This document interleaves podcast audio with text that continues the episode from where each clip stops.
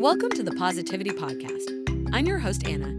Each week, we discuss tips and techniques for using positivity to improve our mindset and accomplish our goals. Today's episode is sponsored by SelfPause, our favorite app for affirmations. SelfPause lets you write and record your own affirmations, as well as listen to hundreds of positive affirmation meditations. So make sure you download the SelfPause app today to increase your positivity with affirmations.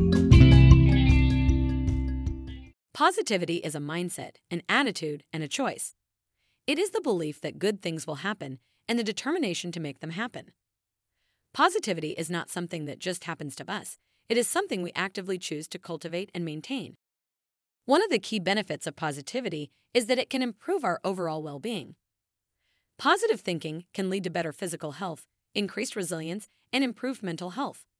It can also help us to build stronger relationships and achieve our goals. One way to cultivate positivity is to practice gratitude. This means taking the time to appreciate the good things in our lives rather than focusing on what is missing or what we wish we had. By regularly reflecting on what we are grateful for, we can shift our focus away from negative thoughts and towards positive ones. Another way to cultivate positivity is to practice mindfulness.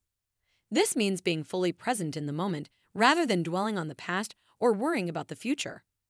When we are mindful, we are able to fully experience the present moment and savor the good things in our lives. We can also cultivate positivity by surrounding ourselves with positive people. The people we spend time with have a big impact on our mood and outlook on life. By spending time with people who are positive and supportive, we can improve our own positivity. Another important aspect of positivity is to set and achieve goals.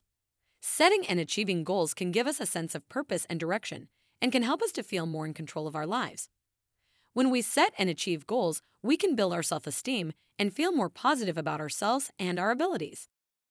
While it is important to focus on the positive, it is also important to acknowledge and accept negative feelings. Negative feelings are a natural part of life, and it is important to accept them rather than trying to suppress them. By acknowledging and accepting our negative feelings, we can begin to understand them and find ways to cope with them. Positivity can also be cultivated by engaging in activities that bring us joy. Whether it is playing a sport, reading a book, listening to music, or spending time in nature, engaging in activities that bring us joy can help to improve our mood and outlook on life. In conclusion, positivity is a choice. It is something that we actively cultivate and maintain.